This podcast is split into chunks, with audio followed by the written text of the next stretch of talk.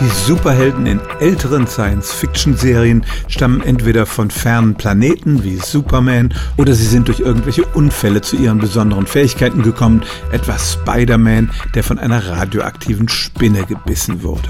Aber zunehmend gibt es auch Superhelden, die durch genetische Manipulationen zu ihren Fähigkeiten gekommen sind, etwa wie in dem Film Dune, der gerade im Kino ist und auf Streamingdiensten geschaut werden kann. Und diese Visionen sind gar nicht so weit von der Realität entfernt.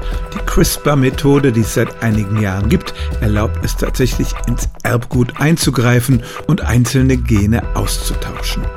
Und da ergibt sich zunächst mal die Möglichkeit, Eigenschaften, die der Mensch schon hat, zu verbessern und zu verstärken. Es gibt ja einzelne Menschen, die besonders stark sind, besonders gut sehen können. Und wenn man die Gene für diese besonderen Fähigkeiten gefunden hat, spricht im Prinzip nichts dagegen, die per Genschere bei anderen Menschen einzusetzen. Die nächste Stufe auf der Science-Fiction-Leiter wäre es dann, Gene von Tieren, die vielleicht andere Fähigkeiten haben als wir, bei Menschen einzusetzen dann könnten wir vielleicht in Bereichen hören und sehen, die bisher anderen Arten vorbehalten sind.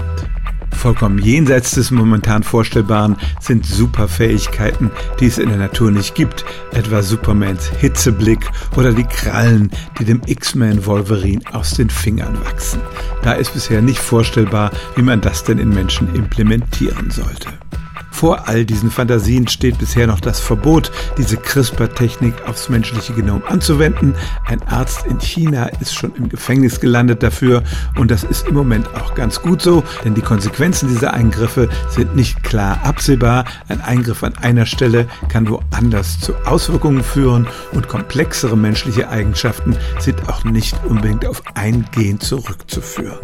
Vorerst ist es gut, dass wir den Traum vom Superhelden der Science Fiction überlassen und nicht versuchen, durchs Herumfuschen im menschlichen Erbgut Superhelden im Labor zu erzeugen.